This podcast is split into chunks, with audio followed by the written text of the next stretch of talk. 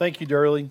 Dear friends, if you have your Bibles, please open with me to 1 Thessalonians chapter 5, looking at verses 19 through 22. Again, 1 Thessalonians chapter 5, verses 19 through 22, a sermon which I've entitled Test Everything. I invite you, if you are able, please stand and honor the reading of God's holy word, 1 Thessalonians chapter 5, 19 through 22. The Word of God says, Do not quench the Spirit, do not despise prophecies, but test everything. Hold fast what is good, abstain from every form of evil. Friends, as you're being seated, please join me in prayer. Our God and Heavenly Father, this is your word. It's not Paul's best efforts on paper, it is the Holy Spirit inspired word of the living God. It is true in all that it says and teaches, the only work, the only rule for faith and practice in our lives. Father, let us recognize the authority of your word this morning. And I pray, God, that you would open our ears, open our hearts to receive your word. And Lord, may we indeed test everything that this preacher says today under the lens of Scripture. If there's one here who doesn't know you, may they come to Jesus today. May believers be encouraged and challenged by your word. This all we pray in Jesus' name. And all God's people said, Amen. Final instructions.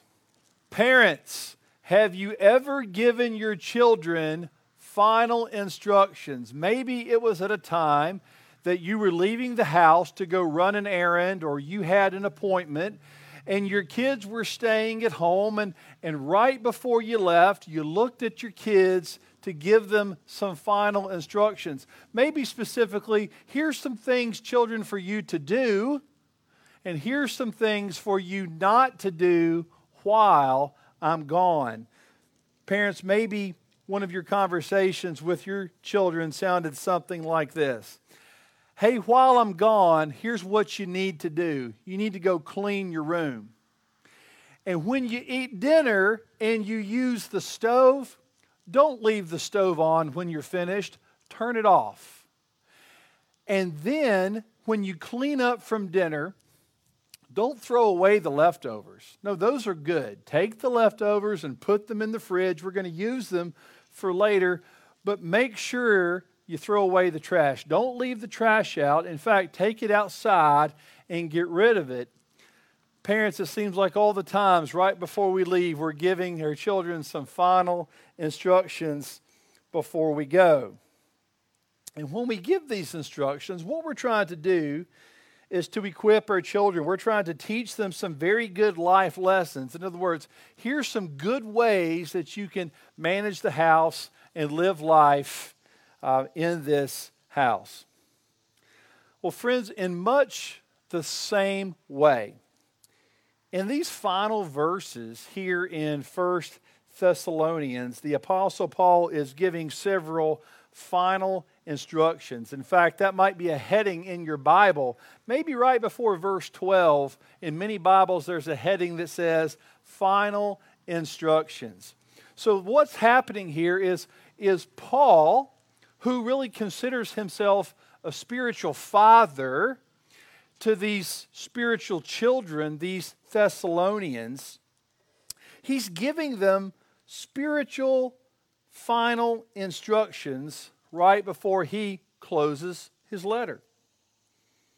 And he gives them these instructions to teach them spiritual life skills, their sanctification, how they should follow hard after the Lord Jesus Christ. He's a father in the faith to them, and as a loving parent, his desire is to teach his children how to properly live the Christian life with these final instructions because it's going to enable them to grow in their relationship with Jesus.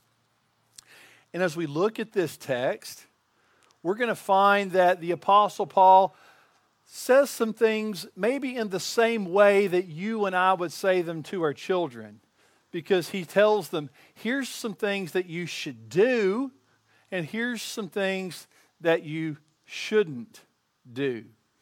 And friends, it's these do's and, and don't do's. That, that's the way our text breaks down today. Our text really has, or this sermon really has, two simple points. The first one is that Paul tells these Thessalonians two things not to do, and then he tells them three things to do. So, as the spiritual father, the Apostle Paul, telling his children, here's two things not to do, here's three things to do. Let's zoom in, dear friends, at verses 19 and 20. And let's look at the two things that the Apostle Paul teaches his children not to do. Verses 19 and 20 say, Do not quench the Spirit do not despise prophecies. So let's look at this first one. Do not quench the spirit. Let me tell you a story. A few months ago, back in early May, my daughter Macy turned 13, and we had a little birthday party out in the yard, and it was a great time. And as it got towards sunset, we went over in my backyard and I made a, a little fire and we got out the marshmallows and when we got out the chocolate and the graham crackers and you know what we did? We made s'mores and everyone roasted their marshmallows over the fire and everybody had a s'more. But it was the very end of the party that was my son jack's favorite part of the party because as everyone left what he got to do was put out the fire. Jack loves going over to get the water hose and he likes to take the water hose and just spray the fire. And as Jack sprayed the fire, I, I, stood there and I watched him. He completely soaked the fire, he completely quenched every flame. So, friends, what was a fire that had flickering flames everywhere had been completely quenched with the gallons and gallons of water that Jack used coming out of that water hose that day. You know, I think for most of us, pretty much everybody here, you've probably put out a fire at some point in your life, and you know what that looks like to have the big flames turn into something that's quenched, uh, has no flame at all. Friends, I want you to know that I mention a fire today because did you know that in the Bible, the ministry of the Holy Spirit is actually compared to a fire? In Acts chapter 3, or excuse me, in Acts chapter 2 and Matthew chapter 3, the work of the Holy Spirit is described to be like a fire. So, friends, in this text here in 1 Thessalonians, when Paul says, do not quench the Spirit, what he's saying is, do not throw water on the fire that God has started in your church through the power of the Holy Spirit. Friends, as we zoom in and we study this particular book, First Thessalonians, as we look at the context of what Paul is saying about quenching the Holy Spirit, we find that there were many people in Thessalonica who were quenching God's Spirit. They were throwing water on the flame of the Holy Spirit through their sinful actions. Think about some of the things we've studied so far. They threw water on God's Holy Spirit when they were being lazy and not working and disregarding the Word of God and just doing nothing. Friends, they doused fire on the Holy Spirit with their lives of sexual immorality. They completely drenched the Holy Spirit's work when they were busybodies. That means they were running around, getting into the affairs of others, gossiping, and not doing useful work with their hands. Leon Morris said it this way Loafing and immorality will quench the spirit in a man's life and result in the loss of spiritual power and joy. Friends, that is why Paul writes do not quench the Spirit. But secondly, he says another do not. He says, do not despise prophecies. That says it in verse 20. By prophecies, the Apostle Paul means preaching or the forth telling of the Word of God. In the Bible, friends, Paul and Silas are described to be prophets because they foretold, they preached the gospel of Jesus Christ. And you see, the Bible says their preaching was used to be this burning fire by the Holy Spirit. But there were many people here in Thessalonica who despised their preaching. They rejected the gospel. And in doing so, it's like they took a bucket of water and quenched the fire that the Holy Spirit was bringing forth in the church. That's why Paul says in this text, do not despise prophecies. So, friends, you have these two do nots do not quench the spirit, and do not despise prophecies. Well, friends, how does any of this apply to us here today in 2020, even at Church the Redeemer? Friends, I want you to know that even today, we quench the Holy Spirit's work when we push back against the preached Word of God, when we refuse to accept it in our lives, and we replace God's Word with our own sinful habits, our own loafing behavior. You see, when we despise God's preaching, when we despise the Word of God and do our own thing, what we do is we put God's Word on a shelf. We put things like prayer on a shelf, Bible study on a shelf. That means Christ is not the center of our lives. And the result of that is the quenching of God's Spirit. It's like my son Jack. It's like we take this spiritual water hose and just start hosing down everything that God is doing within our midst when we despise prophecies, when we go our own way and don't make Christ the center of our lives. Friends, we quench the Spirit of God. But, dear friend, hear this text. God does not want us to quench His Spirit. God does not want us to despise prophecy and preaching. Rather, He wants us to fuel the Spirit of God. He wants us to receive His Word and to receive it well. Here's what one commentator said. This is Richard Phillips. Listen closely to this. To fuel the flame of God's Spirit, we must devote ourselves to the ministry of the Bible in personal reading and especially to the preaching ministry of the Word of God in the church. And think about this next quote. Hear this carefully.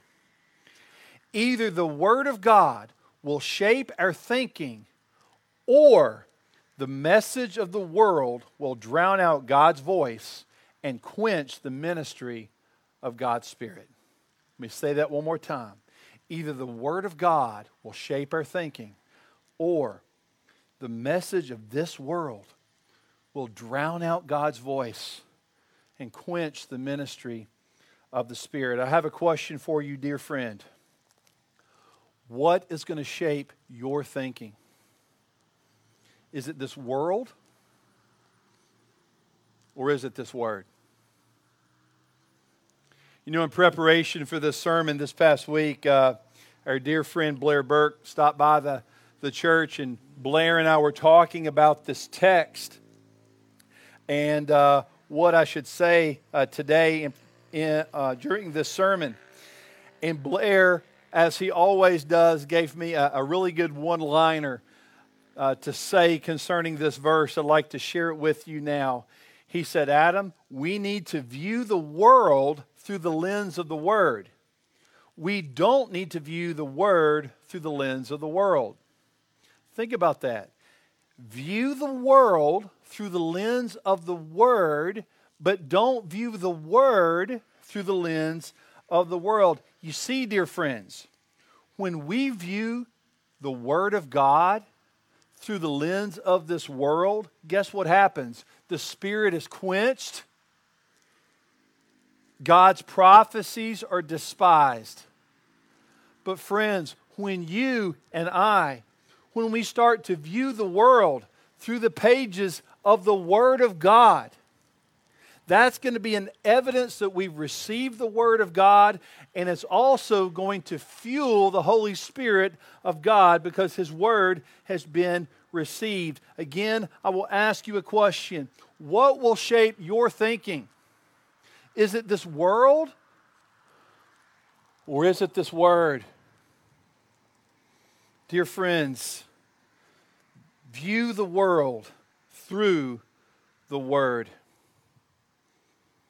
Well, friends, at this point, we've looked at these two things not to do, right? Don't quench the spirit, don't despise prophecies. Let's now look at this last point the three things to do. They're found in verses 21 and 22. Look at the text, it's very short. The Bible says, But test everything, hold fast what is good, abstain from every form of evil. What are the three do's? Test, hold fast, and abstain. Let me tell you another story as we talk about testing everything. It was the winter of 1998. I was a junior in college. Deirdre was a freshman, and that's when we began our dating relationship.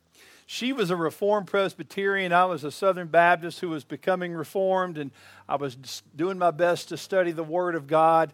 So, as we started dating, we decided to do what every good Reformed Presbyterian couple would do, and that is study the book of Romans, because that's what Presbyterians do. They start out studying the book of Romans. So, we decided to do that in our relationship. So, you know what I did? I said to myself, I'm going to impress Deirdre.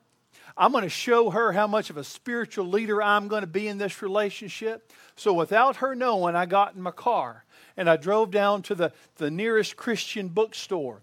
And I ran into that Christian bookstore, and with haste, I started looking for the first book I could find on the book of Romans. We needed something extra to help us in our study. And I kind of quickly looked on the bookshelves, and there it was Romans. Here's a commentary on Romans. So I just grabbed it, ran up to the counter, paid for it, jumped back in my car, drove back to the college, and I started looking for Deirdre. And I found her. And I said, Deirdre, guess what?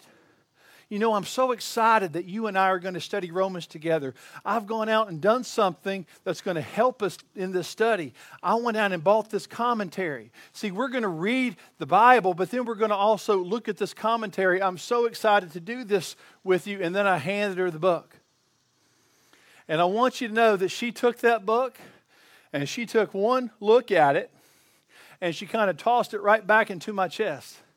And she said, Adam, I'm not studying this book with you. Didn't you see who the author of this book is? This person doesn't believe that you're saved by grace through faith in Jesus. This person believes that you're actually saved by your own works. No, I'm not going to study this book with you. And she sort of walked off. Well, I tell you what, at first I was offended. I didn't like that at all. I thought she doesn't even understand how hard I've worked. I'm trying to be a spiritual leader in this relationship. Doesn't she understand? I went to this store with her in mind and bought this book and came back here and I've, I've put in money, I've put in time, I've put in gas. Look what I've done. But I tell you what, I got to thinking about that later on. And I thought to myself, you know what? Deirdre was right. We had no business studying that book that book didn't pass the truth of Scripture. It, it didn't pass the test of lining up with God's Word. Now, it took her about five seconds to come to that conclusion because I want you to know back in the winter of 1998, Deirdre was far more discerning than I was. And I look back on that moment being thankful to have a discerning girlfriend at the time who would become my wife. I was thankful for her discernment. Dear friends, discernment is the ability to view things properly. And I want you to know that the Bible says that even today the church is full of wolves in sheep's clothing. And because of that, God's people still have a need to be what? Discerning. You see, even though Paul tells us not, you know, re- receive the prophecies, you know, don't be in the business of not receiving pro- prophecies, even though he says that, on the other side, he says what? Test everything. See, this is the first do. Test everything. And to quote Blair, again, this was a second quote he gave me this week. Listen to this. He said, We should receive the preaching of God's word, but we shouldn't be naive about it. Receive it, but don't be naive about it. But, dear friend, I want to ask you this question How do you and I test someone's preaching? How are you and I, as we receive prophecies, as we receive preaching, how are we supposed to test everything? Here's the answer you compare that preaching to the written word of God. Do you remember Acts chapter 17? Luke writes and he talks about what we know as the noble Bereans. Here's what Acts chapter 17, verse 11 says it says, They received the word with eagerness, but then they what? Examined the scriptures daily to see if these things were so. They received, but they weren't naive. They tested everything they heard, and because of that, they had discernment. Dear friends, here at Redeemer, I want you to know that when preaching, when prophecy comes your way, if you receive it, please know that it still needs to be what? Tested. The Bible says, test everything. You see, like the noble Bereans, we need to test what we hear under the lens of the Word of God. Because again, I will ask you this question what's going to shape your thinking? Is it this world or is it this word? Friends, right now in our nation, you and I are receiving so much information, so much stuff is coming your way. I have heard from many of you, you feel like you're drinking out of a water hose right now in the amount of information that's being put out to you. And then when you receive this information, you wonder, how in the world am I supposed to process all this? Right? How in the world am I supposed to deal with all the data that is coming at me? Friends, this text helps us answer the question. The Bible says, test everything, just like the noble Bereans in Acts chapter 17. Yes, receive the word, but then test it through the lens of Scripture to see if it's true. You see, friends, we have a standard, and that standard is the Word of God. It's the Word of God who tells us truth. Truth, dear friends, it's not determined by the way we feel or the way we think or what our emotions feel like on a certain day. Truth isn't determined by what you, what you get on a, on a Facebook group or, or a Twitter conversation. That's not where truth is found. Friends, truth is found in the Word of God. God reveals His truth through His Word, and you see, we need to test what we hear through the lens of Scripture. And then, once it's tested, there's a decision to be made. And here's where we get to the last two do's. The Bible says once it's tested, you either need to do one of two things hold fast to it or abstain from it. So the three do's are test everything, and then after you test it, hold fast to what matches the Word of God, but abstain from what doesn't match the Word of God. Abstain from what is evil. Let's talk about these last two dudes real quick. First of all, hold fast. That means if someone's preaching agrees with the truth of the Bible, hold fast to it. As the proverb says to the child listening to his parents, bind it around your neck, wear it in your life. Not only open your ears to it and receive it, but be doers of that word, not hearers only. Don't let it go. Hold it fast. Live it out in your life.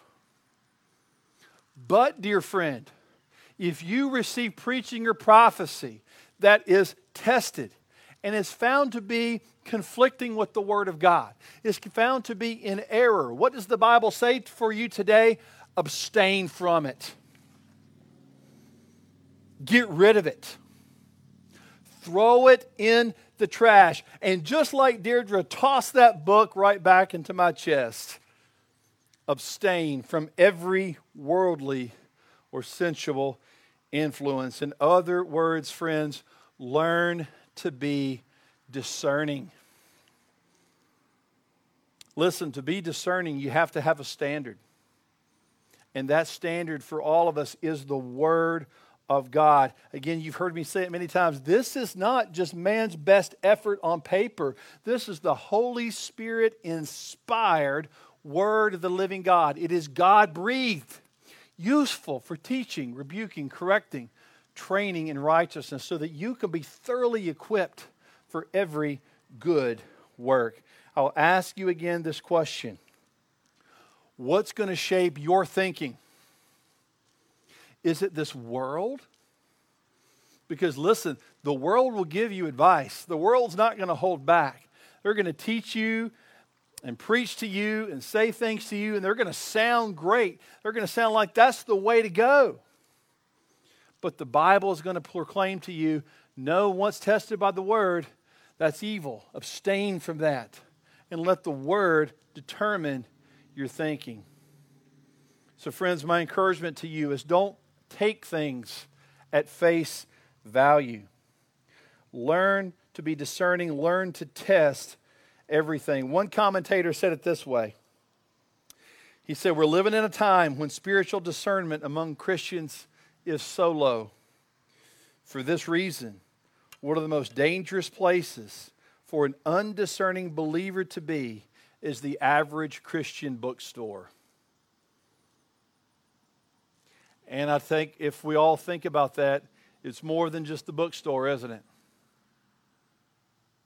This world is going to throw false teaching at us everywhere it can. On your Facebook account, on your Instagram account, on your Twitter account, on the news, everywhere you look, dear friends, you're going to get false teachers. Therefore, be discerning. Test everything. And once you test it, Hold fast to that which is good, but get rid of, abstain from that which is evil. Friends, as we close the sermon this morning, let's finish where we started.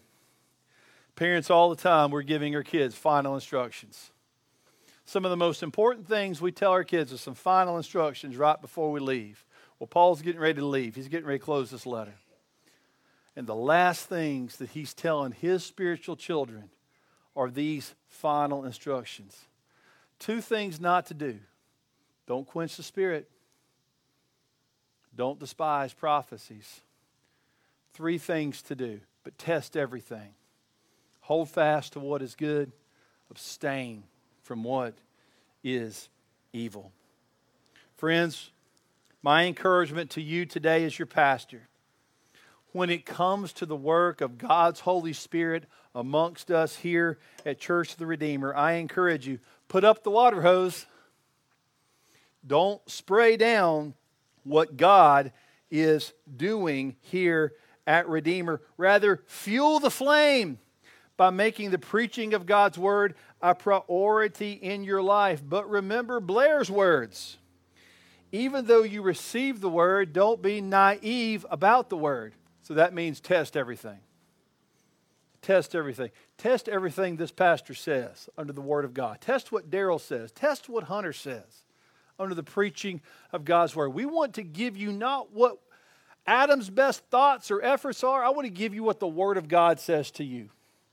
You know, my job as a pastor is not to make up things, it's to tell you what the word of God says. Hold me accountable to that. And I pray that we would all learn to live with discernment. How? By testing everything under the Word of God.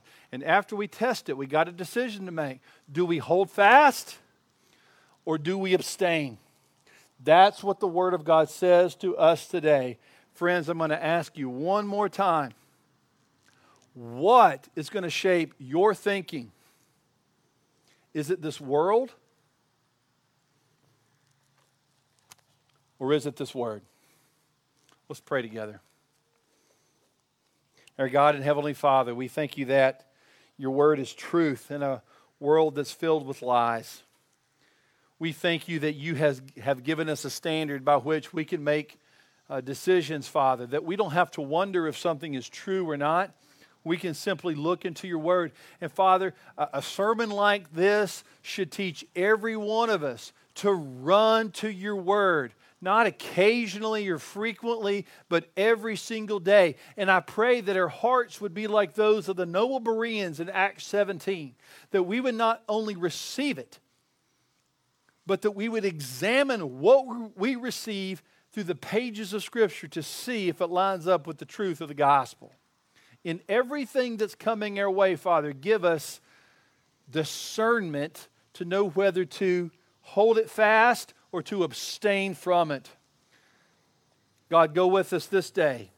Help us this week to be a witness for Thee. Help us this week, God, as we receive information, to look at it under the teaching of Thy holy word. In Jesus' name we pray. Amen.